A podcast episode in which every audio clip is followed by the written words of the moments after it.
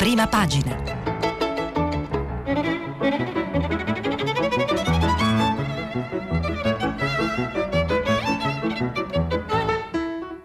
Questa settimana i giornali sono letti e commentati da Enrico Fontana, giornalista del mensile La Nuova Ecologia. Per intervenire telefonate al numero verde 800 050 333. Sms e WhatsApp anche vocali al numero 335 56 34 296. 7, 16 minuti e 37 secondi. Buongiorno alle ascoltatrici e agli ascoltatori di prima pagina da Enrico Fontana. Le decisioni assunte ieri dal Consiglio dei Ministri, dalle nuove misure per contenere la pandemia, ai nuovi decreti sull'immigrazione che hanno cancellato i decreti Salvini, fino alle previsioni sull'economia nel nostro paese, sono quasi sempre le questioni che, a cui vengono dedicati i titoli principali dei quotidiani di oggi in prima pagina. Cominciamo dalla Repubblica, virus riparte la battaglia, questo è il titolo, la seconda ondata.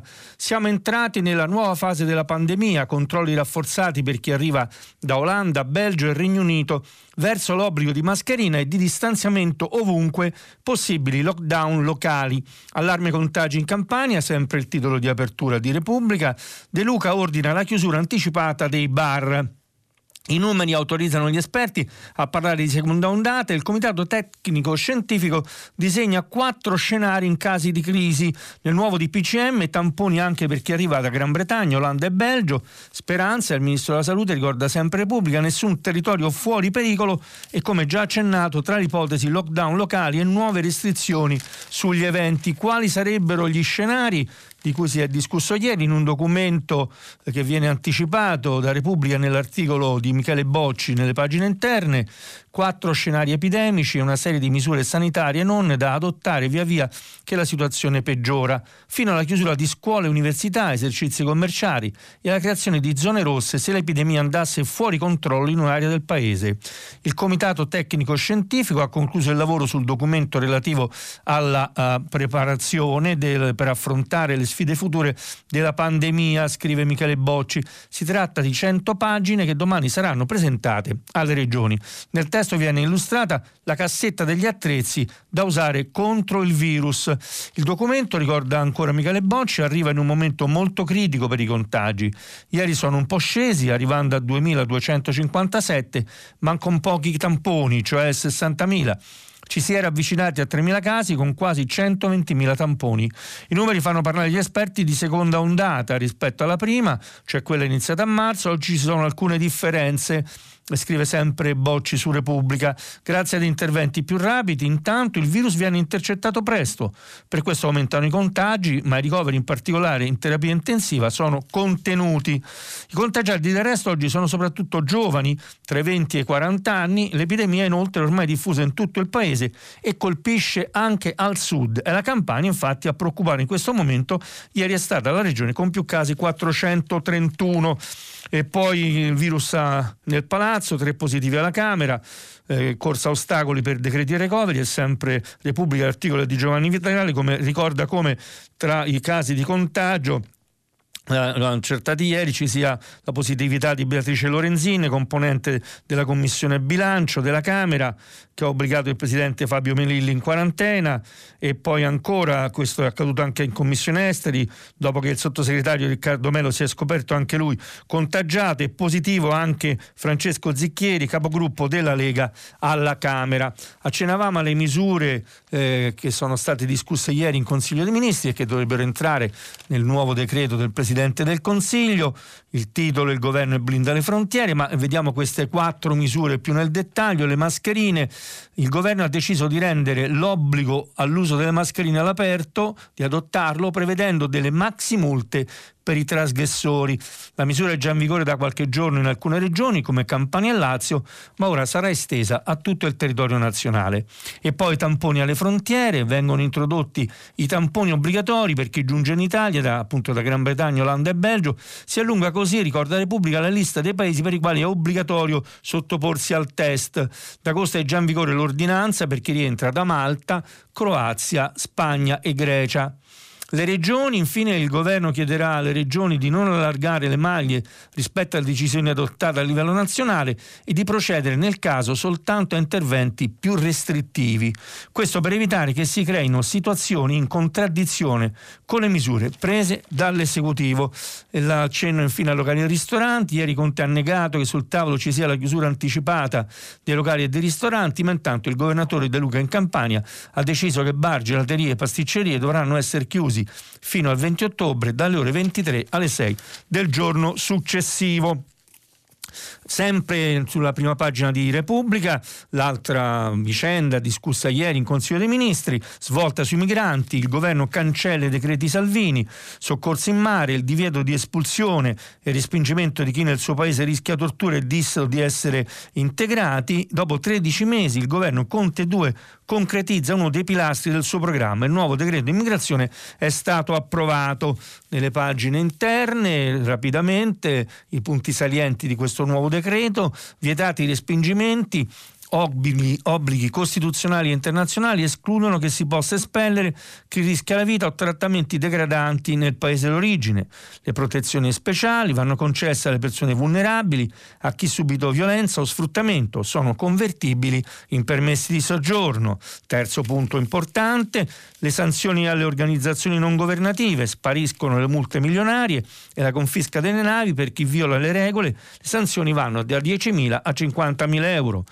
Quarto punto, accoglienza e integrazione, si torna al sistema dei piccoli centri garantiti servizi di assistenza, corsi di studio e formazione anche ai richiedenti asilo. Fine iscrizione all'anagrafe, i richiedenti asilo vengono iscritti negli elenchi dei comuni e hanno diritto ai documenti e all'assistenza sanitaria. In questa pagina eh, interna di Repubblica si ricorda anche un, un episodio accaduto ieri a Roma, eh, morì in un cantiere abusivo, Conte permesso alla vedova, il decreto Salvini aveva cancellato il permesso per ragioni umanitarie, aveva trasformati in irregolari, invisibili, impiegati al nero in un cantiere abusivo aperto in un'area già confiscata a pianura, periferia occidentale di Napoli. Quando un muro di contenimento è crollato, il primo giugno, uno di loro, il liberiano Thomas Daniel, 41 anni, è morto insieme a un altro operaio, l'italiano Ciro Perrucci.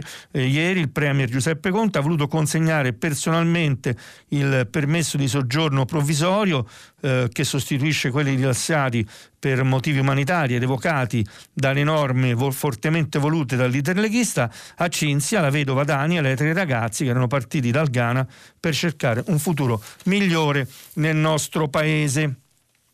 Ovviamente c'è spazio eh, su Repubblica ma anche su altri giornali, commenteremo più avanti, alle, al documento che è stato approvato ieri, la nota di aggiornamento del DEF, cioè il documento di economia e finanza.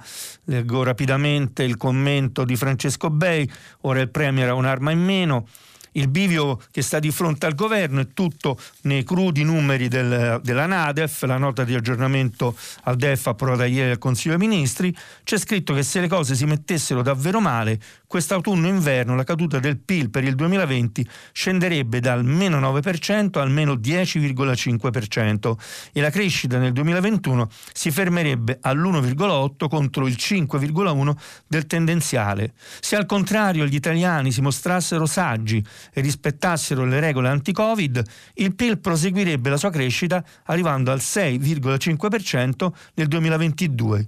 Il problema in fondo è tutto qui. Il governo Conte, quando si alza lo sguardo dall'Italia e si osserva quanto sta accadendo intorno a noi, scrive Francesco Bei su Repubblica, ha gestito bene, anzi molto bene, la prima fase del lockdown e anche la riapertura. Anche qui lo dicono i numeri, con la Gran Bretagna che ha otto volte i nostri contagi e Francia e Spagna anche dieci volte tanti. Ma um, stavolta tuttavia, a differenza del primo match contro il Covid, il Presidente del Consiglio è come un pugile che sta per salire sul ring con una mano legata dietro la schiena, scrive Bay. Può certamente varare misure di contenimento e ulteriori restrizioni, tuttavia è chiaro che il Paese non potrebbe sopportare un nuovo lockdown come quello sperimentato in primavera. Non potrebbe economicamente perché molte imprese che stanno rialzando la testa fuori dall'acqua sprofonderebbero per sempre e forse nemmeno socialmente. Se gli italiani hanno accettato in massa e di buon grado di restare due mesi chiusi in casa, scrive ancora Francesco Bei sulla Repubblica, già si nota con quale insofferenza è stata accolta una misura minima come l'obbligo della mascherina anche all'aperto. Eh, Repubblica dedica eh, uno spazio anche ad una notizia per restare in tema di Covid nelle pagine interne, eh, una notizia che ha a che fare con l'economia, l'accenno rapidamente, Biovite, la lampadina che limita batteri e virus pronta a entrare sul mercato, a proposito di eccellenze italiane, già siglati contratti con Fincantieri e STM, produzione al sud con 250 lavoratori, a raccontare tutto a Sara Beneviz di Repubblica Mauro Pantaleo che guida appunto appunto l'impresa che sta diffondendo, tentando di far produrre in Italia questa lampadina particolare. Di che cosa si tratta? Biovita è una lampadina a LED a basso consumo energetico, senza raggi ultravioletti, che oltre a illuminare emette delle particolari frequenze che contribuiscono a uccidere batteri e virus, compreso il SARS-CoV-2. Basta accendere la lampadina che ha un costo stimato di 25-30 minuti e in pochi minuti la luce sanificherà l'ambiente. Lo scorso marzo, ricorda sempre eh, Sara Beneviz su Repubblica, l'ospedale militare Celio ha sperimentato con successo gli effetti di biovite, appunto anche sul SARS-CoV-2, con una ricerca che sta per essere pubblicata e questo porterebbe alla, appunto alla produzione di questi eh, nuovi dispositivi con uno stabilimento che dovrebbe essere inaugurato nel mezzogiorno d'Italia un'occupazione per 250 persone. Su Repubblica ovviamente ampio spazio anche alle vicende dei ballottaggi ehm, ehm, per le elezioni amministrative, commentate ampiamente anche su altri giornali. Il titolo è ballottaggi premiata l'alleanza PD 5 Stelle, le elezioni comunali sorridono ai giallorossi premiate appunto le alleanze eh, tra PD e 5 Stelle, centro-sinistra triene a Reggio Calabria, guadagna due città, la destra, ricorda Repubblica, perde Chiedi ed Andria e Reggio ad Arezzo, la rivincita di Zingaretti, questo in sintesi, già in pressing per Roma ultime due citazioni dalla prima pagina di Repubblica, la prima ha a che fare con la scomparsa, la ascolteremo più avanti, dei ricordi eh, di Carla Nespolo, presidente dell'Associazione Nazionale Partigiani Italiani, che aveva 77 anni, addio a Carla Nespolo, la partigiana di tutti, e poi una, un'altra notizia eh, ampiamente eh, commentata sulle prime pagine dei giornali, Trump torna alla Casa Bianca, eh, questo è l'annuncio dato ieri. Ne approfitto per darvi conto di un'ultima ora. Biden, ora Trump sostenga l'uso della mascherina, il presidente Trump ascolti gli scienziati, sostenga l'uso delle mascherine e sostenga l'ordine di indossarle in tutto il paese. Così Joe Biden, eh, lo sfidante democratico di Trump alla presidenza, dopo il messaggio rassicurante del presidente degli Stati Uniti che ha lasciato l'ospedale, è arrivato alla Casa Bianca e si è tolto la mascherina. Negli Stati Uniti ci sono stati 200 105.000 morti per la pandemia, il Presidente, lo ricordi, ha sottolineato sempre Biden. Cambiamo giornale, prima pagina del Corriere della Sera, anche qui il titolo Feste e multe, ecco le regole, sia le mascherine obbligatorie, eh, le regioni evitano i limiti eh, ai ristoranti, quindi c'è un orientamento per non chiudere le attività commerciali. Restiamo un attimo sui temi del debito perché c'è un, un lungo commento eh, di Federico Fubini, le allegre stime sul debito. Quando, quando esiste lo Stato unitario, il punto più alto del debito pubblico è stato raggiunto alla fine della Grande Guerra, dopo un colossale sforzo bellico nel pieno di una pandemia, ricorda Fubini, la febbre spagnola, che spazzò via mezzo milione di italiani in pochi mesi. Nel 1919 l'attività economica cadde del 4% e il debito raggiunse il 160% del prodotto lordo. Lo ricostruiscono Fabrizio Balassone, Maura Francese e Angelo Pace della Banca d'Italia. Non è chiaro dunque se da ieri, scrive Fubini sul Corriere della Sera, dobbiamo consolarci perché per un soffio quest'anno riusciamo ad evitare di rivedere quei livelli. Eh, arriviamo a questa prova, scrive sempre Fubini, dopo un ventennio durante il quale l'economia, prima della catastrofe degli ultimi mesi, era cresciuta al ritmo premoderno dello 0,2% annuo. Adesso siamo in una fase così delicata della vita del Paese che non ha senso pretendere una stretta di bilancio per rimettere a posto i conti. Che cosa dobbiamo attenderci allora? Un effetto moltiplicatore così alto eh, della spesa pubblica o del taglio delle tasse come quello che prevede il governo nei prossimi tre anni probabilmente non si è mai visto in Italia nemmeno durante il boom dei nostri padri e dei nostri nonni. Tra l'altro questo effetto eh, soprannaturale dell'investimento pubblico sull'economia sembra essere ancora più pronunciato nel 2023. Così tutta la strategia di riduzione del debito presuppone, conclude Fubini, un'efficienza altissima della spesa pubblica, dunque dell'intera macchina dello Stato che nell'esperienza storica italiana non si è mai vista. Sempre il Corriere della Sera riporta eh, un'intervista eh, al eh, cardinale Camillo Ruini, apriamo questa eh, pagina di commenti per le vicende interne della Chiesa, ma per dare anche conto di un'altra vicenda nelle pagine interne che ha a che fare, indag- che ha a che fare con le indagini aperte sui conti eh, del cardinale Giovanni Angelo Beccio che fino al 24 settembre, ricordo, è stato prefetto emerito della Congregazione delle Cause dei Santi. Eh, ne parla anche eh, nell'intervista concessa al Corriere della Sera Camillo Ruini perché gli chiede Aldo eh, Cazzullo, tra le altre cose, eh, qualche guaio però in curia gli italiani l'hanno combinato, che idea si è fatto del caso Beccio? Non ho elementi per una mia valutazione personale, vorrei dire però che i mezzi di comunicazione sono comprensibilmente attenti alle vicende negative, ma esiste nella Chiesa, risponde Ruini, una moltitudine di persone e di comportamenti che sono invece decisamente positivi e che la gente conosce perché ne fa esperienza. Per questo la Chiesa è sopravvissuta nei secoli alle sue peggiori crisi. Insiste però l'intervistatore, però nella Chiesa la corruzione esiste. Risponde Ruini, la corruzione, specialmente in alto loco, è una delle più gravi piaghe della Chiesa.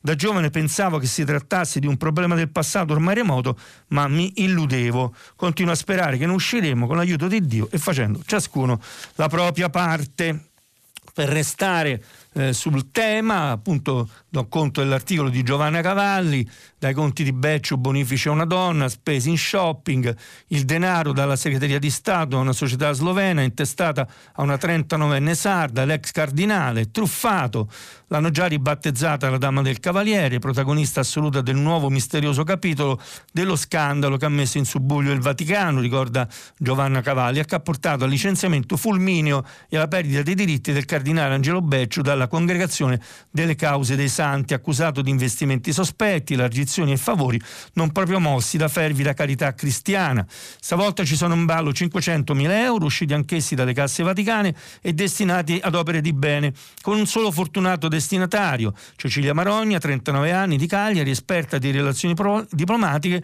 e persona di rifugio l'ex numero 2 della segreteria di Stato, ora destituito da Papa Francesco. Secondo gli indizi raccolti da Gaetano Pecoraro e Riccardo Festinese, inviati delle Iene, che stasera su Italia 1, ricorda Giovanna Cavalli, manderanno in un servizio, la di Marogna, più che lenire le sofferenze degli ultimi, si dedicava a fare shopping nelle boutique di Prada ed altre. Tra i documenti riservati, in una busta anonima, anche una lettera di presentazione. Se n'era occupato anche, ricorda sempre il Corriere della Sera, il quotidiano La Verità, che aveva scritto ieri di questi eh, bonifici caritatevoli. C'è una replica, c'è un'intervista alla beneficiaria Cecilia Marogna che ris- eh, mm, dire, rigetta tutte le accuse. Eccola qui, vivo in, in affitto la borsetta per un amico nigeriano, quelle su di me, tutte falsità io amante del cardinale assurdo, sono un analista politico, un'esperta di intelligence che lavora onestamente e che vive in affitto, mantenendo sua figlia. Saranno i severi investigatori del Papa ad indagare per peculato e a vedere cosa c'è dietro questa vicenda. Il Corriere della Sera ha il supplemento Buone Notizie, ne approfittiamo per raccontarvi in estrema sintesi l'intervista fatta a Massimo Castelli, sono il sindaco di un milione di alberi il sindaco degli alberi e del borgo modello di futuro sostenibile, eh, Massimo Castelli, scrive Gian Giacomo Schiavi, la sua Cerignale sui colli piacentini, 122 abitanti, un milione di piante, una ricetta che sta riportando i giovani nel paese. Sono loro i nostri nuovi pionieri, dice il sindaco. Economia circolare, forno comune, giornale pagato agli anziani per non perdere il postino. Cerignale, abitanti 122, alberi un milione. La natura generosa nella sua abbondanza spiazza la statistica e il sindaco Massimo Castelli può rivendicare con orgoglio un primato, rovesciando i numeri che condannano un piccolo comune dell'Appennino a una difficile sopravvivenza. Troppi vecchi, niente lavoro, un solo negozio, il bar che resiste con il ristorante, la fatica di tenere insieme una comunità di valori antichi ma di salute precaria. La città, gli abitanti, io gli alberi. Sono anche il sindaco di un milione di alberi. Nell'Italia che insegue il Green Deal e semina piante, scrive Gian Giacomo Schiavi su Buone Notizie, c'è un tesoro ignorato e calpestato che la pandemia ha fatto riscoprire fatto di borghi e comuni tenuti per anni ai margini dello sviluppo, svuotati di servizi, poveri di risorse, lontani dai radar dell'innovazione, spazi senza persone dove boschi e foreste si allargano tracciando nuovi confini, riserve d'ossigeno, luoghi che nel 2020, anno internazionale delle piante, ma anche del Covid, hanno avuto la prima rivincita della storia. Andiamo sulla prima pagina del domani per accennare appunto a un articolo che troviamo soltanto qui e che ha a che fare con le vicende interne al Movimento 5 Stelle, l'articolo di Paolo Gerbaudo, ecco come i 5 Stelle vogliono sostituire Casaleggio. Alcuni parlamentari sono in trattative con un gruppo di hacker guidati da Denis Jaromil Royo, scrive Paolo Gerbaudo, che propone una piattaforma più aperta e trasparente di quella attuale Rousseau. Il Movimento 5 Stelle ha iniziato a cercare un'alternativa alla piattaforma gestita da Davide Casaleggio Rousseau. Nei giorni scorsi Denis Royo, il famoso hacker italiano noto come Jaromil, si è messo a disposizione del movimento con un'iniziativa chiamata Open Rousseau che vuole offrire una piattaforma decisionale open source, quindi non di proprietà di un singolo soggetto, e trasparente. Jaromil ne ha già parlato con alcuni deputati e senatori del movimento che sarebbero interessati. Questa è appunto un'anticipazione che troviamo soltanto su domani, staremo a vedere eh, che cosa accadrà nei prossimi giorni. Certo la tensione è molto alta tra il Movimento 5 Stelle e Davide Casaleggio. Eh, pubblica domani un ricordo di Carlo Smuraglia dedicato a Carla Nespolo, la prima donna alla guida dell'AMPI.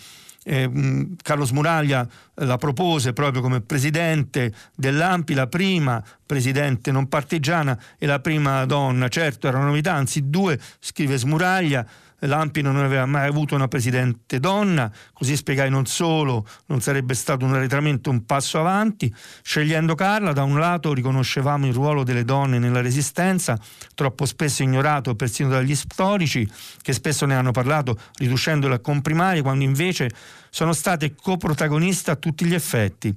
Dall'altro lato mostravamo l'attenzione dell'AMPI che appariva a molti un'associazione combattentistica alla questione delle donne nella società attuale.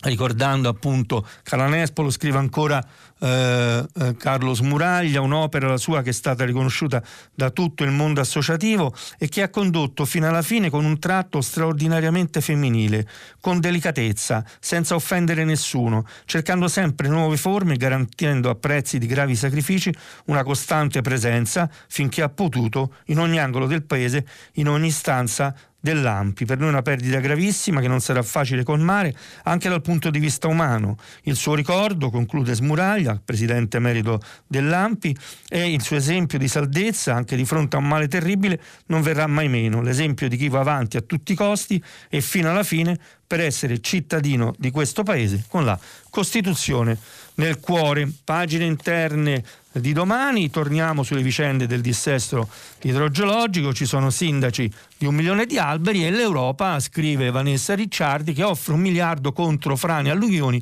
ma il governo non lo prende. Il ministro dell'Ambiente Costa ha lasciato decadere il primo piano nel 2018, dice che i comuni mancano di competenze tecniche per presentare progetti adeguati, ora però l'esecutivo tratta un nuovo prestito. Queste sono appunto le notizie raccolte da Vanessa Ricciardi, si sarebbe riaperta una trattativa tra il nostro governo e la BEI, eh, la Banca Europea degli investimenti. E questo nuovo intervento da un miliardo sarebbe in pratica già pronto, sarà possibile anche in tempi rapidi, a patto che ci sia collaborazione da parte di tutte le amministrazioni interessate. Visto quello che è successo nei giorni scorsi, speriamo che questa collaborazione scatti. Prima pagina della stampa, ne approfittiamo oltre che per dare conto, la leggeremo più avanti, di un'intervista al ministro dell'Esteri Luigi Di Maio, vi leggo intanto il titolo, Di Maio e le alleanze pagano, il titolo di apertura, eh, ne approfittiamo per leggere ampi stralci dell'editoriale del direttore Massimo Giannini, la lezione che imparo dal Covid. Ho il coronavirus, L'ho scoperto due giorni fa, dopo un sabato passato tra tosse, mal di gola e dolori al torace, una domenica trascorsa al pronto soccorso Covid di un grande ospedale romano, per tutti gli accertamenti. Alla fine diagnosi inequivocabile, tampone positivo, l'agente patogeno nel mio organismo purtroppo, ma attacca negativa. I polmoni sono puliti, per fortuna, e dunque prognosi inevitabile, quarantena, isolamento e terapia domiciliare per due settimane fino a un nuovo tampone salvo complicazioni. La notizia di per sé conta poco o nulla. Come logico e giusto, la mia salute non interessa a nessuno, se non a familiari e amici, scrive Massimo Giannini. Ma se ne parlo e oggi ne scrivo è solo per due motivi che sono invece molto importanti. Il primo motivo riguarda il nostro giornale, la nostra comunità, scrive il direttore della stampa, eh, il rischio di contagio in relazione di un quotidiano come in qualunque altro luogo di lavoro va gestito con rigore, ce ne siamo fatti carico, ci siamo organizzati, abbiamo garantito e garantiremo la sicurezza di tutti. Il secondo motivo riguarda il nostro paese e la nostra convivenza civile. Nelle 11 ore che ho vissuto al reparto Covid del Policlinico Gemelli ho visto tante persone ricoverate, ho sentito tanti pazienti piangere e gridare di dolore. Ho parlato con medici e infermieri che mi hanno raccontato quanto stiano crescendo i ricoveri urgenti e come si stiano riaprendo le terapie intensive. Penso che qualche ora di visita, scrive il direttore della stampa, in questi luoghi in cui si continua o si ricomincia a soffrire farebbe bene a ognuno di noi. Sarebbe una lezione utile di fronte alla drammatica impostura dei negazionisti e alla cinica disinvoltura dei riduzionisti. Di fronte all'insofferenza degli imprenditori, all'indifferenza dei giovani verso le restrizioni imposte dalle autorità politiche, di fronte a un pericolo mortale che scenda il grande oblio sulla tragedia che abbiamo vissuto tra marzo e aprile, sui 10.000 morti soli, senza l'ultima carezza e sugli eroi in corsia che hanno dato la loro vita per salvare quella degli altri un editoriale che spero faccia riflettere. Eh, sempre prima pagina della stampa, accennava appunto all'intervista a Luigi Di Maio, ministro degli esteri, nelle pagine interne. Il ministro degli esteri, intervistato da Andrea Malaguti, esulta per il risultato nei ballottaggi, evita polemiche con Di Battista e manda un messaggio a Zingaretti. Poi Casaleggio vuole andare da un giudice, non esageriamo, bisogna ritrovare unità, abbiamo vinto in tutti i comuni in cui siamo andati in coalizione. L'alleanza premia 5 Stelle rafforza Conte, i soldi del recovery per aiutare le imprese. Eh, piccoli stralci, non diventeremo mai un partito, ma dobbiamo unirci sui nostri valori, afferma Di Maio, e tradurli in una leadership forte. Non voglio più candidati che sfruttano il nostro brand e ci tradiscono subito dopo. Poi entrare nel PPE, il Partito Popolare Europeo, ce lo chiedono in molti, forse perché siamo una forza innovativa e moderata. Fa Trump e Biden, scelgo gli Stati Uniti ma con Pompeo, eh, segretario di Stato, si è creato un legame molto forte. La stampa è l'unico quotidiano a dare ancora ampio risalto in prima pagina alle vicende legate a maltempo, il nord-ovest fragile, metà abitanti a rischio calamità, nell'inchiesta curata da alcuni giornalisti della stampa, Cavino le scuole, 95 eventi in 10 anni, ma voglio leggervi un breve stralcio invece di un contributo raccolto in prima pagina da Paolo Scola di Gianna Tamburi, dopo 26 anni sono tornata, ritornata a spalare nel fango. Le cose più utili sono una pala e un paio di guanti, il resto viene da sé. Inutile chiedermi perché ci sono andata a sporcarmi e a faticare nel fango. Noi non abbiamo avuto danni, di questo diciamo grazie al Signore, ma bastava guardarsi intorno per capire che non tutti avevano avuto la nostra fortuna. A Ceva l'acqua e il fango erano dappertutto, nelle case di amici e compaesani, nei negozi lungo il Tanaro, nelle scuole dove hanno studiato i miei figli. Per questo, sabato mattina, appena si è fatto chiaro, sono andata a dare una mano a chi ne aveva bisogno. Non ero sola, ricorda Gianna Tamburi, eravamo tutte donne a pulire con quello che avevamo trovato, la pala, gli stracci secchi, con gli occhi pieni di lacrime e tanta angoscia, senza presunzione, ma anche per dare un esempio ai più giovani, perché è inutile dire che il pubblico non funziona se noi per primi non sentiamo nella mente e nel cuore l'obbligo e il desiderio di salvaguardarlo e preservarlo. Non sono una mosca bianca, con me c'erano le insegnanti delle altre scuole, le mamme, le ragazze e i miei tre figli che sono andati a spalare con i loro amici all'oratorio della parrocchia è stato normale prendere la pala e andare. Un esempio di virtù civica. Manifesto, prima pagina, il ricordo, il coraggio infinito della prima donna alla guida dell'Ampi, con un ricordo di Luciana Castellina che accenniamo soltanto nel titolo, una grande partigiana dell'epoca presente, il, lo spazio più importante a centropagina, Unione Civile, eh, sono Luigi Di Maio e Nicola Zingaretti che si stringono la mano, scrive il manifesto, il PD vince la sfida dei ballottaggi conquistando sei capoluoghi su nove, il Movimento 5 Stelle eh, festeggia a Matera, premiati gli apparentamenti, Zingaretti esulta, gli elettori delle forze di governo si uniscono. E ora Di Maio esalta il modello coalizione. C'è poi un commento in prima pagina affidato a Tonino Perna, dedicato a Reggio Calabria, dalla punta dello stivale un calcio alla Lega, la corsa di Salvini si ferma nel profondo sud, scrive Perna sulla prima pagina del manifesto, quella che era stata chiamata la città dei boia che molla, dopo la rivolta per il capoluogo che 20 anni fa aveva dato ampi consensi eh, al sindaco post-fascista Giuseppe Scopelliti, blocca la corsa del leader leghista. Andiamo sulla prima pagina del Fatto Quotidiano per dare conto di un titolo che fa riferimento ad inchieste in corso, Banca Italia segnala, il GDF indaga, Lega scoperte 100 operazioni sospette, secondo il Fatto Quotidiano, da Bossi a Salvini arriva una montagna di nuovi documenti per rileggere i flussi milionari della rete, dei professionisti legati al partito e intanto eh, per Siri il processo si avvicina, ma a parte le vicende legate a, alle indagini in corso su questa, sulle questioni legate ai flussi finanziari della Lega. C'è l'editoriale di Marco Travaglio che interviene di nuovo nelle vicende che riguardano il Movimento 5 Stelle. Ascoltate gli elettori, scrive Travaglio, mentre i vertici grillini erano impegnatissimi a spararsi l'un l'altro, cioè sui piedi, infischiandosene dei ballottaggi di cui probabilmente ignoravano financo l'esistenza, gli elettori di Matera e Pomigliano d'Arco hanno eletto sindaci 2 5 Stelle il che ovviamente non risolve nessuno dei problemi pentastellati, l'emorragia di voti, la guerra per la leadership, la desertificazione sui territori, il caso Rousseau, ma indica una strada che né Di Maio, convertitosi troppo tardi alle alleanze, né Di Battista, che ancora insegue velleitarie equidistanze e impropibili terzi poli, possono ignorare. Gli, eh, gli, elettori hanno ripetuto ciò che avevano già detto alle regionali, scrive Travaglio sulla prima pagina del Fatto Quotidiano. Finché la destra sarà così impresentabile e il PD non tornerà a somigliarle, la priorità è batterla. Meglio se con un candidato Movimento 5 Stelle, manco turandosi il naso, con uno di centro-sinistra. Ecco, per dare conto invece del clima che c'è sulle misure annunciate dal governo, do titolo a tutta pagina della verità, no alle mascherine all'aperto quotidiano fondato e diretto da Maurizio Belpietro, si prepara l'ennesimo decreto che limita la libertà a capocchia.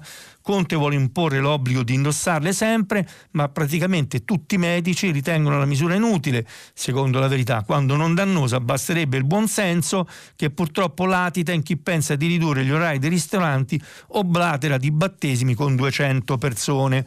Toti, il presidente della regione Liguria, sempre la verità, dà voce al malumore delle regioni private dell'autonomia, dubbi sull'uso dell'esercito, il giornale in prima pagina, non chiudono i locali ma riaprono i porti fra virus, virus e immigrazione.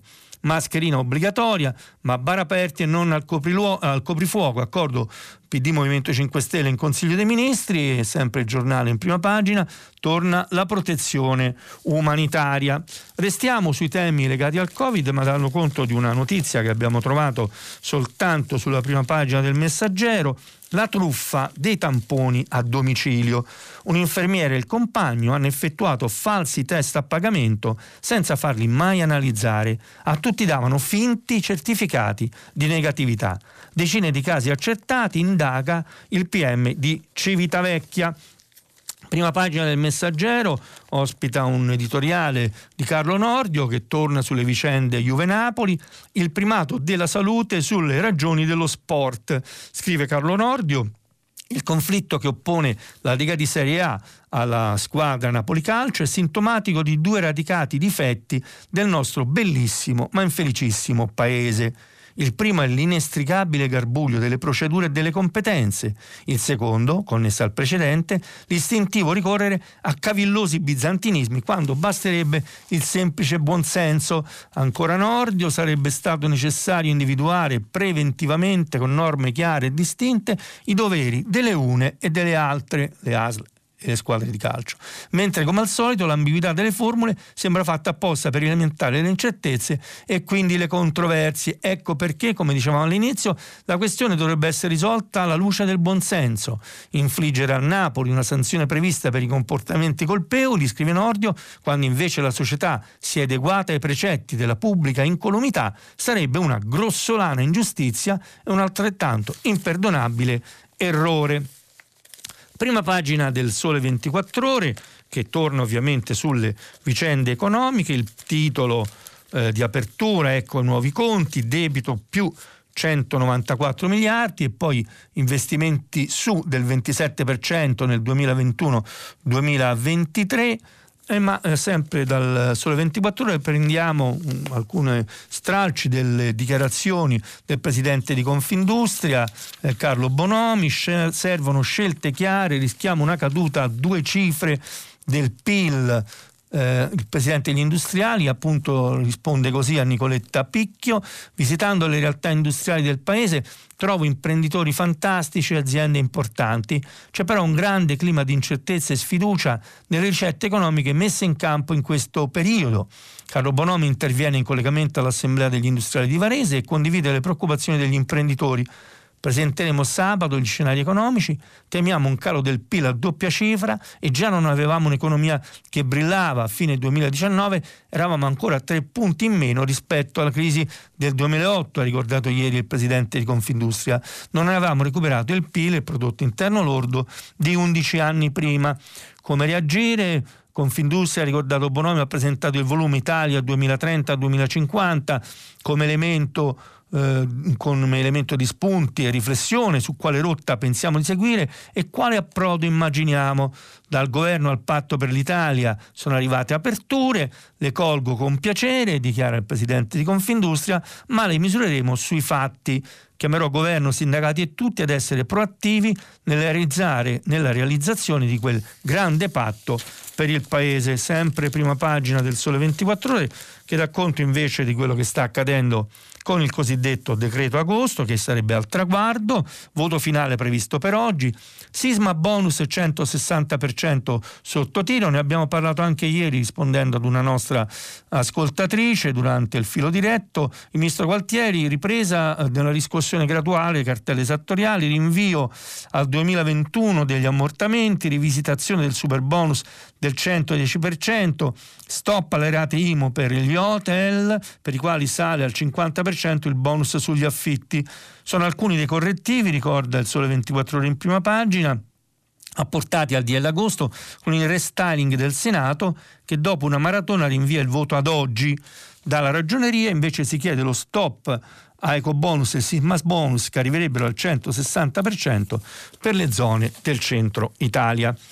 Ieri abbiamo commentato ampiamente la nuova enciclica del Papa, Fratelli Tutti. All'enciclica è dedicato il titolo di apertura di Avvenire per un mondo nuovo. Questo è il titolo eh, nella lunga e ricca lettera il no a nazionalismi e populismi e l'invito a una politica del bene comune non asservita al profitto, ricorda Avvenire, l'enciclica del Papa Fratelli Tutti esorta ad abbattere i muri e sollecita relazioni etiche fra i paesi. Nessuna guerra può essere giusta, la pena di morte è inammissibile, chiesta apertura sui migranti. C'è un editoriale di Marco Tarquinio che voglio leggervi rapidamente. Le parole seme, questo è il titolo, Il grande campo, non ci sono alibi per nessuno, ma smemoratezze e tristezze, egoismi e paure così densi e grandi che uomini e donne di ogni condizione, di ogni fede, di ogni colore di ogni latitudine dimenticano di essere fratelli e sorelle. Accade da millenni, accade oggi in forme nuove, subdole, letali e non meno terribili della barbarie di un tempo. Francesco ce lo ricorda e ci chiede di usare fraternità. Ci sfida a farlo, scrive Marco Tarquinio, nell'esercizio di una libertà non ristretta alla distruttiva disillusione dell'individualismo radicale e ci chiama a costruire uguaglianza giusta, cioè non quella dei soci che organizzano i loro mondi chiusi, ma dei fratelli che si riconoscono e si accolgono seppur diversi fronteggiando due questioni, scrive Tarquinio e conclude, male è stato usato il sentire dei popoli, del popolo, dei popoli e il nome stesso del popolo e male sono usati i beni della terra, i beni comuni, trasformando proprietà personali e frontiere di Stato, che non sono diritti primari ma neppure furti e abominio, in strumenti di inimicizia sociale, sopraffazione ladra e persino assassina. Ecco perché c'è da ridare misura fraterna al mondo degli uomini e delle donne e non ci sono scuse, ma semi buoni, conclude Tarquinio sulla prima pagina a venire, è un campo urgente e immenso.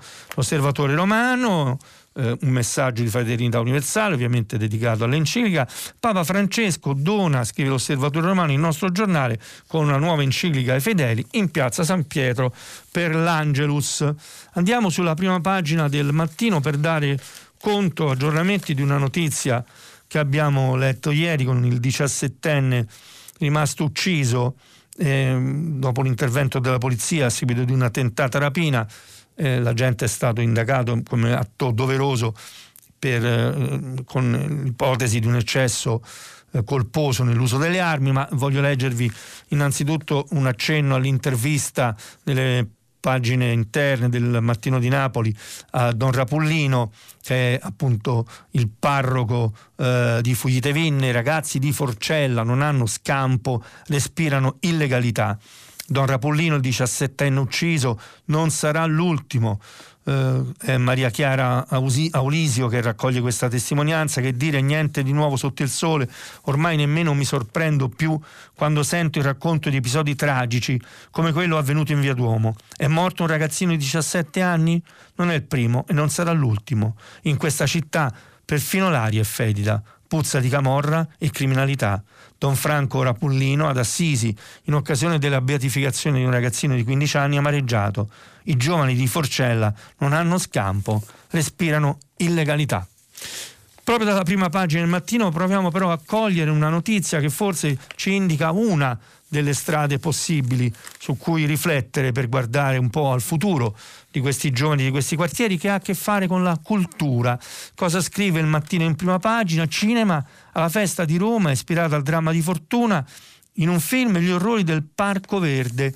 Bene, Fortuna è il film del riscatto, questo è il titolo nelle pagine interne, con le dichiarazioni raccolte dal regista Nicolangelo Gelormini che porta la festa di Roma che si aprirà, vale la pena ricordarlo, il 15 ottobre, un lavoro ispirato al dramma del Parco Verde a Caiano, eh, Caivano. Scusate. Regista ci siamo chiesti come si potesse rendere un evento indicibile un racconto per immagini. Fortuna appunto è una storia liberamente ispirata all'atroce morte della bambina abusata e scaraventata dall'ottavo piano di un palazzo del Parco Verde di Caivano nel 2014. Un caso di cronaca efferato che il regista e il cosceneggiatore Massimiliano Virgilio hanno rivisitato per Monda con una narrazione quasi metafisica e per qualsi versi antitetica ai linguaggi della serialità gomorrista. Ma la cosa interessante è che a curare il casting di alcuni degli interpreti di questo film è stata la scugnizzeria di Scampia, voglio ricordarlo io, che ospita tra l'altro la Marotta e Cafiero Editori, con Maddalena Stornaiuolo che ha curato in particolare questo casting eh, che è stata anche protagonista di un nastro d'argento per il documentario per il corto a Venezia, sufficiente. Accennava appunto alle possibili risposte che arrivano dalla cultura. Anche il riformista d'Etica Spazio in prima pagina alle vicende del ragazzo ucciso a Napoli, le piazze non chiederanno verità per Luigi, scrive Gioacchino Criaco, la mamma griderà da sola, a Napoli lo Stato ha realizzato il paradosso perfetto, per vincere ha perso ha spazzato via i clan con migliaia di arresti e sepolture carcerarie e non ha saputo creare un mondo normale. Ha lasciato che i clan venissero sostituiti dalle bande, dall'anarchia di una malavita stracciona e Napoli è passata dall'immoralità alla moralità la Camorra si è trasformata in Gomorra e le pistole a volte finte sono finite in mano ai bambini. Bene, si conclude così la lettura delle prime pagine dei giornali di oggi. Vi ricordo che dopo una breve, breve pausa pubblicitaria torneremo ad essere insieme con voi attraverso il filo diretto. A tra poco. Enrico Fontana, giornalista del mensile La Nuova Ecologia, ha terminato la lettura dei giornali di oggi. Per intervenire chiamate il numero verde 800 050 333. Sms e WhatsApp anche vocali al numero 335 5634 296. Si apre adesso il filo diretto di prima pagina per intervenire e porre domande a Enrico Fontana, giornalista del mensile La Nuova Ecologia. Chiamate il numero verde 800 050 333. Sms e WhatsApp anche vocali al numero 335 5634 296. La trasmissione si può ascoltare, riascoltare e scaricare in podcast sul sito di Radio 3 e sull'applicazione RaiPlay Radio. Prima di ascoltare le vostre domande vi ricordo che stiamo eh, pubblicando i vostri messaggi sul sito di Radio 3 e vi ricordo anche che proprio ieri partendo dalla lettura delle prime pagine dei giornali, dai vostri commenti, tutta la città ne parla, è tornata ad occuparsi, ad accendere i riflettori sulla fragilità del nostro territorio, sui danni causati dall'ultima alluvione che ha colpito il nord-ovest del nostro paese, in particolare Piemonte e Liguria. Bene, pronto, buongiorno. Buongiorno, sono Mino da Torino. Io vorrei eh, fare una domanda che parte dalla lettura di due pezzi eh, di oggi. Il primo, le previsioni del PIL eh, fatte nel, nel, DEF. Allora, eh, si dice quest'anno perderemo il 10%, 10,5%, nel 2021 più 2,7, nel 2022 più 7,3 questo cosa vuol dire? Vuol dire che noi alla fine del 2022, cioè tra oltre due anni, non avremo recuperato tutto quello che abbiamo perso quest'anno. Questo vuol dire che la metà del paese che sta male ha, oltre a quest'anno, avrà altri due anni in cui starà peggio. Bene, eh, il problema è che il governo sta dire, navigando sull'acqua perché gli investimenti pubblici, che è l'unico contributo che, che, il governo può dare per rilanciare l'economia, gli investimenti pubblici oppure gli incentivi alla rottamazione dell'auto, visto che noi dipendiamo tantissimo dall'industria dell'auto, sono fermi. Dall'altra parte c'è Fubini su um, il Corriere della Sera dice noi ci basiamo sugli investimenti ma non siamo mai stati efficienti nel passato. Non è vero, perché il ponte di Genova l'abbiamo costruito in un anno. Ovviamente bisogna scegliere il metodo Genova e non la vecchia burocrazia. Il passante di Mestre è stato costruito in quattro anni, l'autostrada del Sole è stata costruita in otto anni. È possibile fare le cose celermente, è possibile quindi rilanciare gli investimenti pubblici per rilanciare l'economia, creare posti di lavoro e, e quindi far star meglio la gente. Purtroppo chi scrive sui giornali, chi fa le scelte è, mm, fa parte della metà del paese che sta bene e, e, quindi non si mette nei panni della metà della gente che sta male. Il suo pensiero è molto chiaro, la ringrazio per queste osservazioni puntuali sul modo con cui guardiamo la crisi economica. C'è anche un fondo di verità, nel senso che le condizioni da cui si parte poi ti spingono ad osservare la realtà intorno a te con un determinato sguardo. Però al di là di questo credo che ci sia, eh, Fubini l'ha scritto anche abbastanza bene, un problema serio e cioè quello di riuscire ad accelerare la capacità di investire le tante risorse pubbliche che stiamo spendendo, avete sentito i numeri del debito pubblico destinato a salire in maniera esponenziale, come non ci siano ad oggi alternative, bene, in maniera efficace e nei tempi più rapidi possibili. Forse ecco, ci sono alcune lezioni da cui imparare, quella della costruzione del ponte di Genova è sicuramente un'eccellenza, eh, ce ne sono altre sulle quali invece continuare a lavorare e riflettere. Ne approfitto perché anche una nostra ascoltatrice torna sul tema, ad esempio, dell'incapacità dei piccoli comuni di utilizzare fondi per la mancanza di personale competente, questione che è costata anche qualche polemica al Ministro dell'Ambiente Sergio Costa. Eh, ci chiede Tiziana, ripristinare le vecchie modalità di formazione, reclutamento e provenienza eh, per quanto riguarda i segretari comunali. La formazione è uno dei grandissimi temi su cui lavorare, soprattutto nella pubblica amministrazione, insieme al, rinnovamento, ecco, alla possibilità di avere nella pubblica amministrazione italiana persone giovani, formate, competenti e appassionate. È una delle chiavi di volta. Pronto, buongiorno. Pronto? Sì, l'ascolto, buongiorno. Sì, buongiorno, sono Ornella da Roma e volevo fare riferimento all'articolo di Ferdinando Cotugno sulla prima pagina del nuovo quotidiano Domani che è uscito ieri e che spiega perfettamente come questi episodi catastrofici dovuti al cambiamento del clima non, non, saranno più eventi sporadici, bensì diventeranno episodi ricorrenti eh, e lo spiega benissimo l'articolo. Ora io mi chiedo, ci sarà qualcuno di quelli che devono decidere come spendere i fondi del Next Generation che legga i giornali e che sia in grado di capire quali siano le priorità tra le cosiddette infrastrutture, termine che dice tutto e non dice niente. E quindi ecco mi chiedo eh, chi è che deve, cioè ascolterà qualcuno queste, questi articoli, leggerà qualcuno questi articoli. Beh, l'auspicio è che questo accada. In, ieri ho anche accennato al fatto che se andiamo a leggere tutti i documenti ufficiali disponibili, da quelli dell'Unione Europea agli indirizzi del governo italiano, questi temi, cioè il, il dissesto idrogeologico, la sfida dei cambiamenti climatici, il Green Deal, sono tutti quanti lì, scritti uno dietro l'altro. Bisogna tradurli in progetti, in azioni concrete e fare le scelte giuste anche quando si affrontano le infrastrutture da realizzare nel nostro paese. Si potrebbero riaprire polemiche infinite, spesso succede su progetti che poi non si sa se, come, quando verranno realizzati, come il ponte sullo stretto che diventa un tunnel e poi invece restano indietro, ad esempio, eh, iniziative importanti come quelle dell'alta velocità da far arrivare rapidamente fino a Reggio Calabria o del potenziamento della rete ferroviaria eh, molto bisognosa in Sicilia che restano sulla carta. Ecco, la speranza, lo ripeto, è che grazie a questa opportunità che ci offre paradossalmente l'emergenza che stiamo vivendo, quella del coronavirus, di risorse pubbliche mai così disponibili in queste dimensioni, eh, come non è mai accaduto negli ultimi decenni nel nostro paese, ecco che questa opportunità venga colta fino in fondo.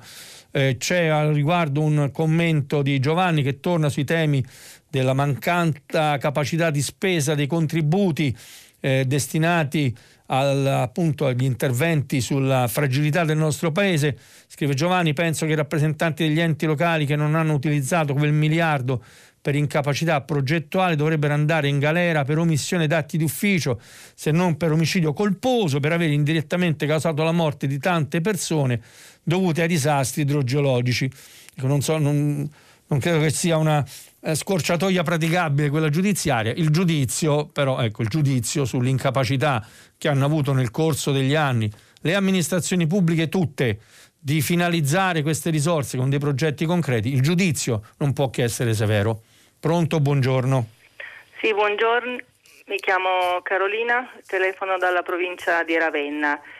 Io mi riaggancio a una telefonata di ieri fatta da un'ascoltatrice la quale esprimeva preoccupazione eh, rispetto a un progetto, il progetto di un metanodotto che collega praticamente Melendugno con eh, Minerbio e rispetto al fatto che questo metanodotto attraverserà diciamo, zone a rischio sismico e che diciamo, in qualche modo l'ascoltatrice temeva che questa caratteristica del territorio non fosse presa in adeguata considerazione.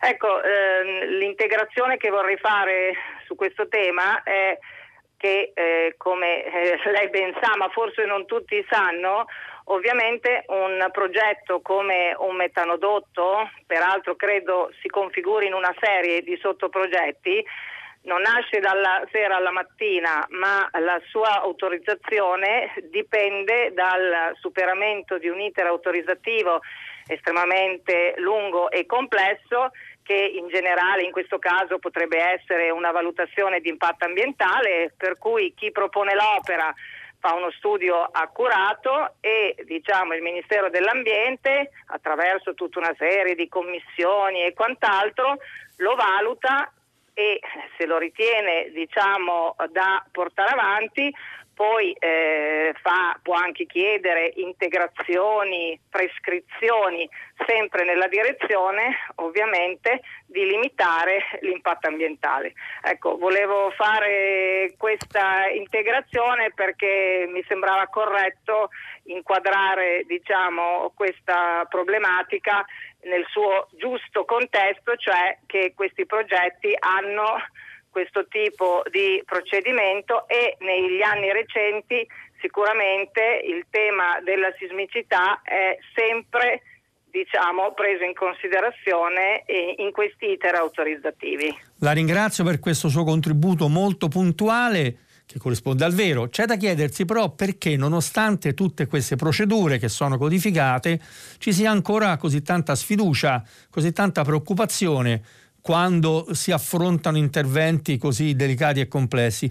Questo ha molto a che fare con il modo con cui vengono istruite e gestite le valutazioni di impatto ambientale. Ci sono state anche proposte recenti eh, presentate da Legambiente ma anche da altri soggetti che chiedono una maggiore partecipazione dei cittadini, una maggiore trasparenza eh, nelle valutazioni di impatto ambientale, un ruolo diverso da chi ha dubbi e vuole fare domande. Ecco, forse qui c'è un tema eh, che sarebbe utile approfondire perché, ripeto, le norme ci sono, le regole anche, i progetti hanno quell'iter che la nostra ascoltatrice ricordava, ma l'esito finale dal punto di vista del consenso non è quello atteso c'è qualcosa che non funziona, che va aggiustata. Io credo soprattutto per quanto riguarda, lo ripeto, la comunicazione e la partecipazione diretta eh, dei cittadini, ovviamente attraverso forme di rappresentanza. C'è una normativa in Francia, eh, il dibattito pubblico, le débat public si chiama così, in cui questo tipo di partecipazione è garantita con la clausola che se l'esito è negativo, cioè se non si riesce a costruire un percorso che abbia un consenso fondato su presupposti scientifici, l'opera non si fa. Ecco, a volte si ha l'impressione nel nostro paese che le valutazioni di impatto ambientale, con tutto il rispetto per chi le fa, siano qualcosa che codifica, certifica scelte già fatte che nessuno può rimettere in discussione. E questo necessariamente moltiplica la sfiducia. Pronto, buongiorno. Pronto, buongiorno, sono Carlo da Napoli. L'ascolto. Senta, io volevo ritornare al brutto fatto di sangue successo a Napoli, e cioè la morte del diciassettenne. Allora, um, Napoli è la città che paga uno dei prezzi più alti per quanto riguarda la gioventù, la morte della propria gioventù, uno dei prezzi più alti, un tributo di sangue di giovani alla criminalità. E forse questo rispetto a tutto ciò che succede anche nel mondo criminale mi sembra veramente ingiusto dove questi ragazzi vengono sacrificati. Um, il problema secondo me è anche perché di Napoli uh, si considera sempre la straordinarietà e non l'ordinarietà, ma al di là di questo c'è nei confronti di questa città dire, una visione tra virgolette cattiva, una sorta di razzismo istituzionale, dove ultimamente dal Presidente della, Confi, eh, della Confindustria e ad altri eh, si parla eh, dei disoccupati, del modo di vivere dei disoccupati che passano la loro giornata sopra il divano, ma non è che voglio dire questo, cioè se Napoli vive una situazione pessima dal punto di vista economico, sociale, civile e morale, evidentemente vive una gran, grande difficoltà e da sola non ce la può fare e si vede che non ce la può fare, perché dobbiamo sacrificare questi giovani? Che anche se sono tra virgolette cattivi, comunque sono giovani che potrebbero essere recuperati loro e la loro famiglia. Tra le altre cose l'indice eh, dei contagi sta crescendo perché i pullman sono affollati, le metropolitane sono affollate, la gente deve lavorare, molto lavoro, come dire, e lavoro nero.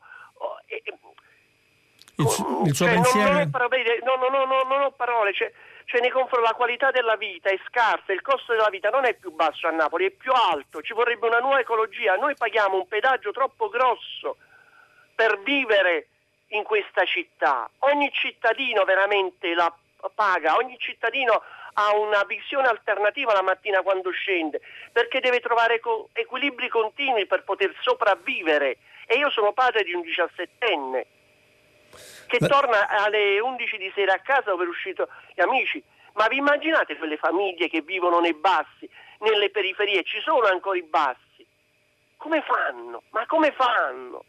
Come fanno? L'ho lasciata raccontare eh, con tutta la passione che ha trasmesso questa sua testimonianza, di cui la ringrazio davvero. Credo anche io che il Paese debba mh, mm, mm, assolutamente, dopo questi episodi, chi ha responsabilità, ma tutti noi, mettere al centro di una nuova riflessione una grande città, una straordinaria città, bellissima come Napoli con le sue criticità, le sue caratteristiche, i suoi bisogni, i suoi problemi, le sue energie, le sue risorse. Io ho accennato anche ad alcune di queste esperienze straordinarie che nascono proprio nei cosiddetti quartieri difficili, Scampia. Certo poi fa male il cuore ascoltare chi magari è più impegnato in, in prima linea in questi quartieri che quasi sembra arrendersi no? al destino dell'illegalità. Io non credo che sia così. Credo che a Napoli ci siano queste risorse, ne conosco tante, tanta passione, tanta voglia di e tanti di risultati che si ottengono nel cambiare il segno di questa città e un bisogno estremo che ha il Paese di affrontare i problemi di Napoli e di risolverli insieme a chi Napoli la abita, la vive, la amministra, la governa, ci, impe- ci si impegna, ci spende il proprio tempo.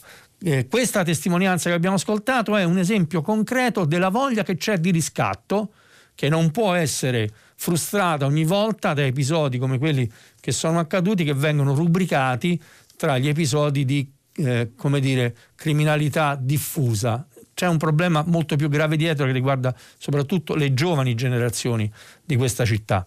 Napoli ha bisogno di questa attenzione, forte attenzione, seria, senza dogmi, senza pregiudizi e senza scorciatoie.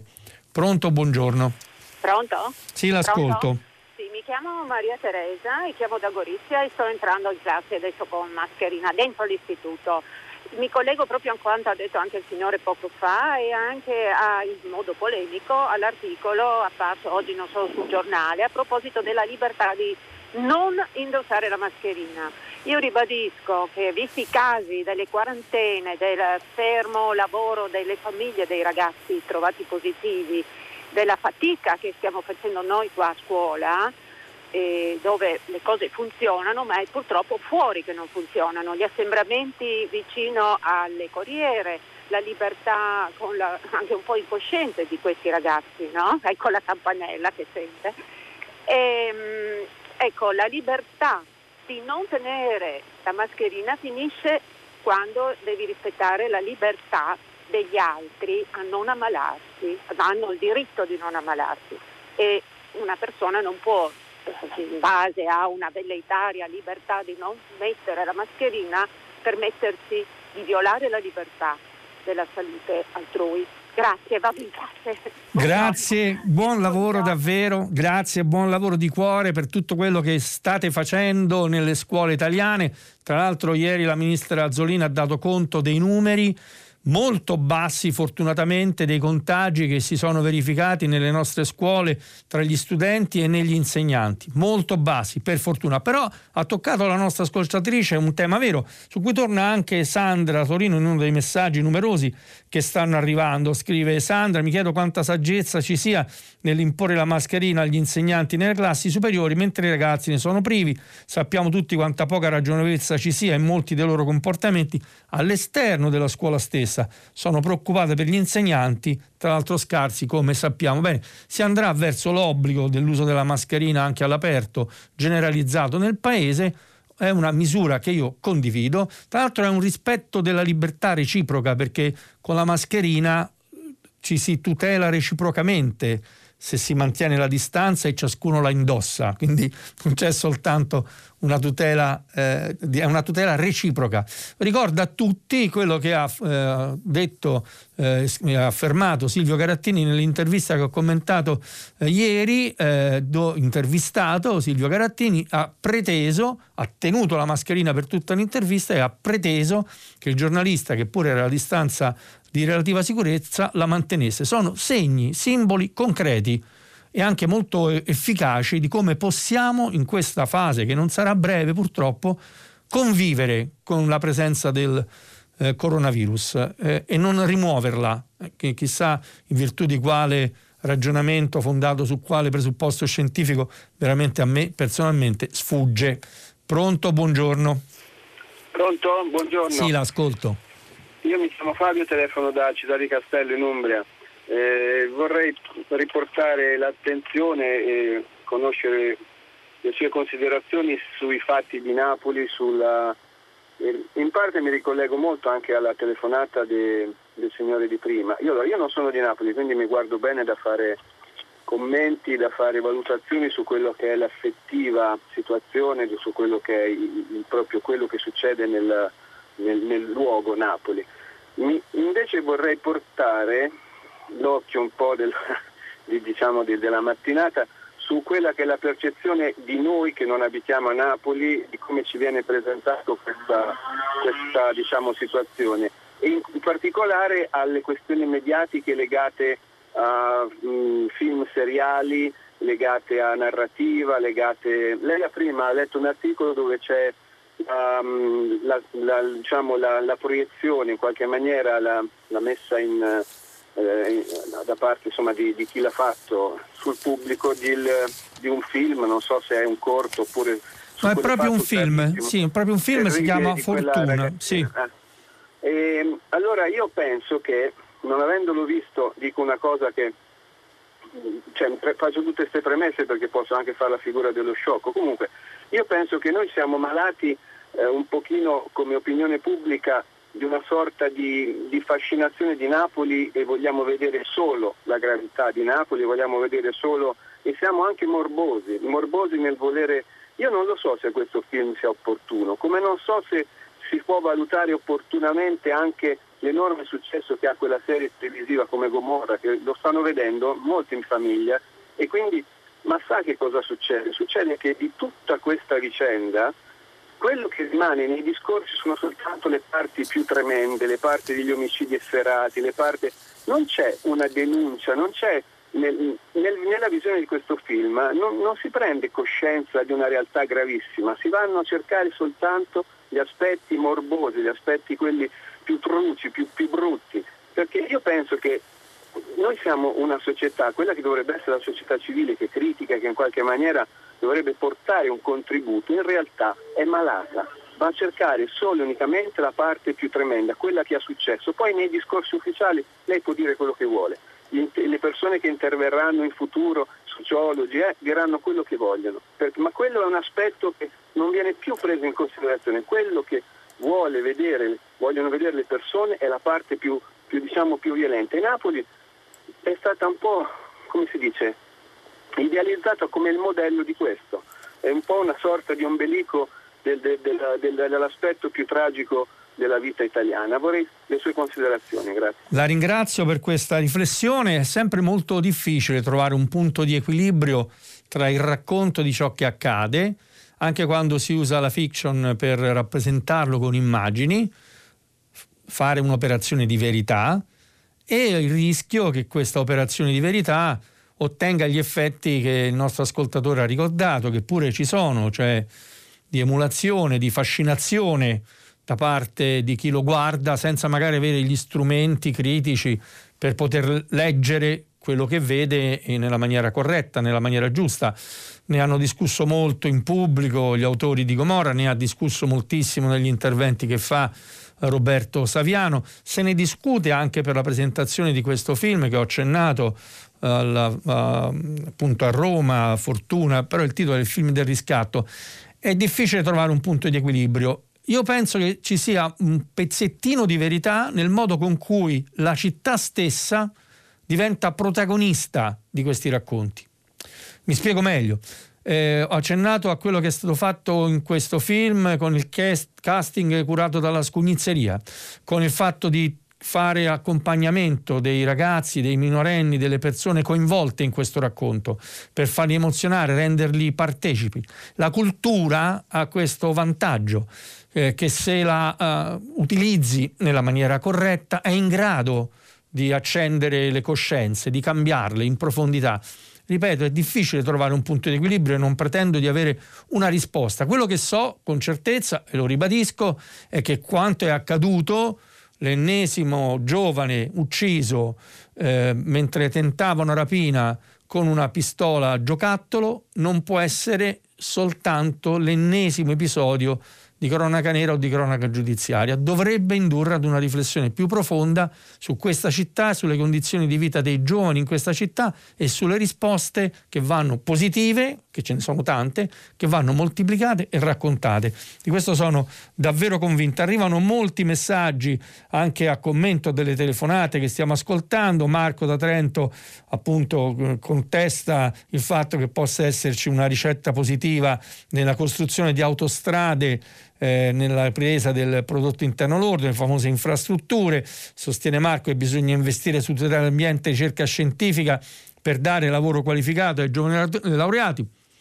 Condivido, ci sono però infrastrutture, penso a quelle ferroviarie in particolare, ne ho accennate alcune che a mio avviso invece vanno realizzate. Ancora un altro eh, ascoltatore che invece eh, conferma, ti, ci chiede, sì, bisogna avere una pubblica amministrazione, persone giovani e preparate, naturalmente anche raccomandate con titoli di studio a certificazioni false, come è logico che sia nel nostro paese, soprattutto al sud. Ecco, non condivido questo, per carità ci sono stati episodi di cronaca a riguardo, ma insomma, mi sembra un giudizio un po' troppo sommario per quanto riguarda in particolare quello che accade in Mezzogiorno Italia, pur non volendo negare la verità, ma che nella pubblica amministrazione ci sia bisogno di un profondo rinnovamento, facendo spazio a giovani preparati, formati, non raccomandati e selezionati per le competenze che hanno, su questo credo che ci possano essere pochi dubbi. Pronto, buongiorno. Pronto, buongiorno. Sì, Sono l'ascolto. Silvia, parlo da Milano. Pronto? Sì, sì, l'ascolto. ecco, benissimo. Io volevo fare una considerazione sull'enciclica del Papa. Mi chiedo se si è accorto di come costi questa enciclica rispetto alla situazione reale della gestione delle finanze del Vaticano e non solo rispetto allo scandalo recente del cardinale Bocciu, ma fin dai tempi di Marcinkus e dello IOR diciamo che le finanze del Vaticano sono state gestite in modo prettamente capitalistico e aggiungo che non trovo neanche che sia disdicevole, volendo potrebbe essere una teoria alla Robin Hood. Se uno fa investimenti tutto sommato ridistribuisce la ricchezza, toglie i ricchi per dare ai poveri. Quindi non lo vedo neanche uno scandalo. E alla fine è una contraddizione totale, diciamo, l'impostazione di questa enciclica sulla parte economica, diciamo, eh, rispetto alla realtà dei fatti, anche al di là dello scandalo recente. Lei cosa ne pensa? Ma guardi, l'ho ascoltata con attenzione, il fatto che eh, le risorse che arrivano, ad esempio attraverso l'8 per 1000, possano entrare in un circuito positivo di valorizzazione con finalità etiche, magari attraverso investimenti, ce ne sono tanti, su social o green bond di istituti certificati che garantiscano il corretto utilizzo di queste risorse, eh, che siano destinate a progetti che abbiano una giusta remunerazione dal punto di vista finanziario, ma che servano a moltiplicare i benefici ambientali e sociali. Neppure io ci trovo nulla di scandaloso. Ecco, il problema è che non sembra stia, sia accaduto questo. Eh, quando accade il contrario ci si interroga e lo sta facendo soprattutto eh, Papa Francesco, lo stanno facendo gli inquirenti che stanno lavorando con intensità su queste vicende, lo ha fatto la stampa italiana a vario titolo, ho citato diverse trasmissioni televisive, giornali e quanti altri, se ne potrebbero citare ancora di più, che hanno scoperchiato diciamo, questo, chiamiamolo vaso di Pandora. C'è una grande esigenza l'ha sottolineata persino un profondo conoscitore della Chiesa italiana come il cardinale Ruini quando ha confermato l'esistenza di questa diffusa corruzione, c'è una profonda esigenza di fare pulizia e di rimettere eh, in linea con eh, gli auspici attraverso i quali chi vuole dona il proprio 8 per 1000 alla Chiesa o altrimenti allo Stato italiano, rimettere in sintonia i sentimenti di chi lo fa con l'utilizzo delle risorse, rendicontandole in maniera trasparente. E questa potrebbe essere una strada, sicuramente ci saranno, ci staranno lavorando, non sono certo io a dover dare consigli al riguardo. Segnalo una, un sms che per, per, una questione specifica che riguarda la città di Roma che ha a che fare con le piste ciclabili a Roma, la nostra ascoltatrice che ci segnala come si continuino a scrivere, a disegnare piste ciclabili false o comunque non, non utilizzabili che creano e moltiplicano problemi, finte piste ciclabili sui marciapiedi, basta, ci scrive Norma, i pedoni corrono pericoli in continuazione, dato che biciclette e monopattini sfrecciano senza alcun criterio in mezzo alla gente, le piste ciclabili vanno separate concretamente da dove passano i pedoni, prevenire incidenti ora, non aspettare come al solito i morti per regolamentare ciclisti e monopattini. Ed è un appello che mi sento di condividere. Mi capita camminando per il centro di Roma di vedere, lo vedono molti, tutti, eh, sotto gli occhi di tutti, questi monopattini che per carità sono un mezzo assolutamente eh, meritevole di attenzione e di promozione, abbandonati un po' ovunque e, e questo diciamo, non, non, non, mi sembra un bel segnale che si dà, sia dal punto di vista del decoro urbano, ma anche dei rischi che si corrono, perché basta un colpo di vento per farli cadere a terra.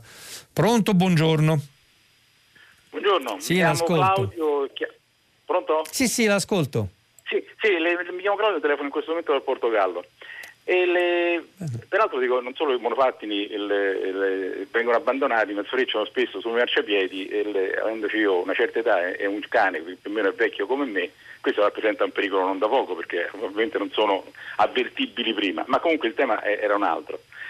La, la, mia domanda è questa, secondo lei perché il, eh, qual è la differenza sostanziale, politica, economica eh, per cui i motivi nelle, che, che, spingono i paesi del nord Europa soprattutto a sviluppare movimenti ambientalisti consistenti che poi diventano anche eh, forti aggregazioni politiche, anche di contrasto per esempio con tutti i movimenti populisti, anche di aggregazione nei confronti di tutta l'area diciamo, progressista, per dire una parola un po', un po' abusata. E invece in Italia, ma io dico, telefonando anche dal sud dell'Europa, nel sud dell'Europa questa cosa non avviene. Quali sono i motivi secondo lei? Soprattutto per l'Italia, veramente lei parla parlerà sicuramente dell'Italia. Perché? Ma guardi, allora mh, ci sono probabilmente ragioni profonde che hanno a che fare con i ritardi, il, il, gap culturale nella gestione della pubblica amministrazione che è già stato segnalato anche da altri ascoltatori che l'hanno preceduta. Quindi c'è una sensibilità diversa da questo punto di vista eh, che riguarda soprattutto il nostro paese, eh, questo, questo tema, sulla efficacia con cui si spendono eh, risorse pubbliche, sull'attenzione che deve essere data all'utilizzo di queste risorse pubbliche. Per cui mi viene questo da dirle come prima risposta alla, sua, alla questione che lei, che lei, mi ha posto. E, ehm, c'è storicamente invece una gestione del debito pubblico e degli investimenti pubblici molto diversa per quanto riguarda i paesi del nord Europa. Questo diciamo, fa parte un po' della storia del nostro continente. Voglio però segnalare, per concludere questa piccola riflessione, che proprio grazie alle decisioni assunte sul eh, Next Generation dell'Unione Europea, meglio conosciuto come eh, Recovery Plan, l'Europa ha deciso di scegliere per ora una strada diversa, sperando che non venga rallentata, che è quella di condividere anche di più una strategia, un approccio alla spesa pubblica, agli investimenti che vanno fatti diverso dal passato. Continuano ad arrivare molti sms, tantissimi davvero. Io vorrei soltanto accennarne uno, Norbert da Pisa, che torna sui temi di, magari ecco, quelli toccati anche dall'ascoltatore che ha telefonato prima, servirebbe un'agenzia tecnica di progettazione per interventi di manutenzione ambientale al servizio dei piccoli comuni che non possono avere le figure tecniche necessarie progetti di manutenzione a volte devono essere per forza condivisi da più comuni in un concorso di un fiume. I comuni grandi possono uh, fare da soli, per i piccoli sarebbe una soluzione.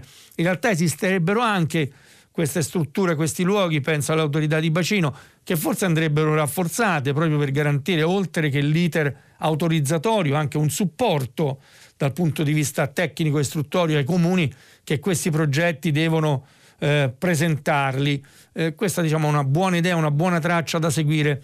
Pronto, buongiorno. Buongiorno, mi chiamo Mimmo Pandolfo, chiamo da, da, Rofrano nel Parco Nazionale del Cilento, Vallo di Diano e Alburni.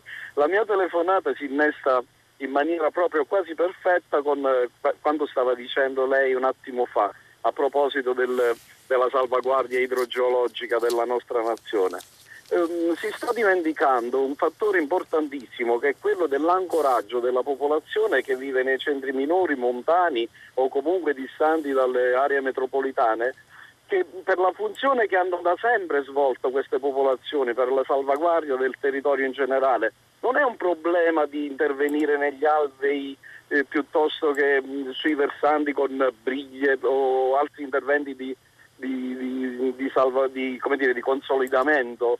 Questi durano il tempo che durano, invece solo la presenza dell'individuo che, che può fare una manutenzione costante ehm, e continua al territorio.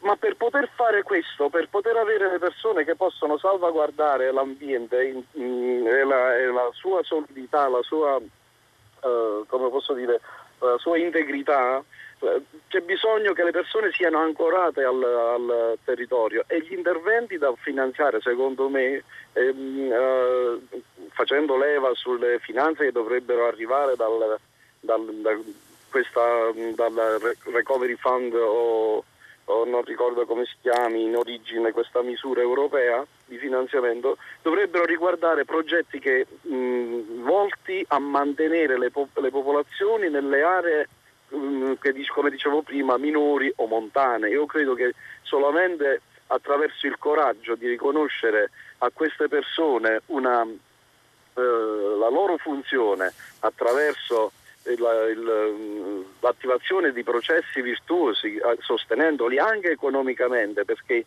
eh, il motivo dell'allontanamento delle persone dai luoghi di, di, origine è dovuto soprattutto alla difficoltà di vivere, alla difficoltà di far fronte alle, alle, anche alle piccole cose quotidiane, quali l'istruzione dei propri figli, quali una vita dignitosa e cose di questo genere. Nanni, il suo Se pensiero...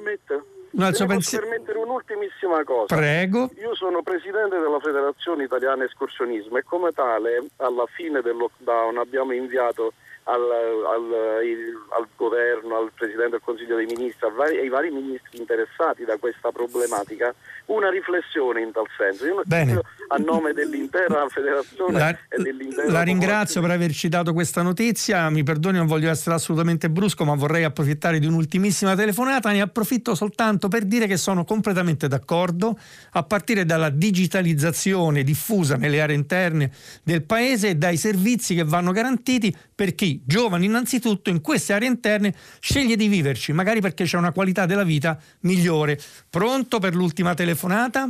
Eh, pronto, buongiorno. Sì, l'ascolto. Sono, sono Tullio, abbasso la radio. Allora, io sono partito dal discorso dei sogni e dai metodi.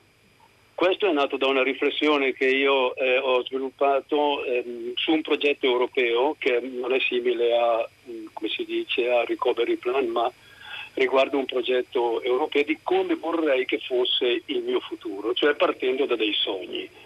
I sogni sono il desiderio che ognuno di noi ha dentro di sé e se non si ha un metodo che io ho potuto sperimentare attraverso il Politecnico di Milano in una serie di incontri che abbiamo avuto in seno al progetto Cimulat, era il cosa vorrei che in futuro ci fosse in Europa e cosa vorrei che ci fosse in Europa? Non posso partire da dei progettini piccolini sempre qui eh, a portata di mano, ma bisogna partire da dei progetti grandi e, dei, e con dei metodi che mi includano in un progetto democratico, altrimenti tutto svanisce.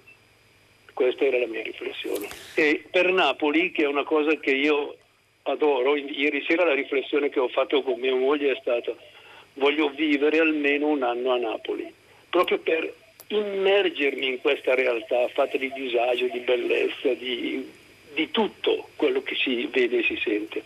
La ringrazio, la ringrazio, per questa sua testimonianza e per averci fatto concludere questa mattinata pensando ai sogni, ai grandi sogni che dobbiamo e possiamo coltivare per dare un senso, un, un, orizzonte alla voglia di cambiamento e di reazione diffusa che c'è, manifestata anche da tantissimi messaggi che sono arrivati. Bene, si conclude così questa mattina prima pagina. Vi ricordo che dopo il giornale radio Nicola La Gioia conduce pagina 3 a seguire le novità musicali di primo movimento alle 10, come sempre, tutta la città ne parla che approfondirà uno dei temi posti proprio da voi ascoltatori. Potete riascoltare infine questa puntata e le puntate che seguiranno sul sito di Radio Te. Da parte mia non mi resta che augurarvi buona giornata e darvi appuntamento a domani alle 7 e 15 minuti sempre su Radio 3.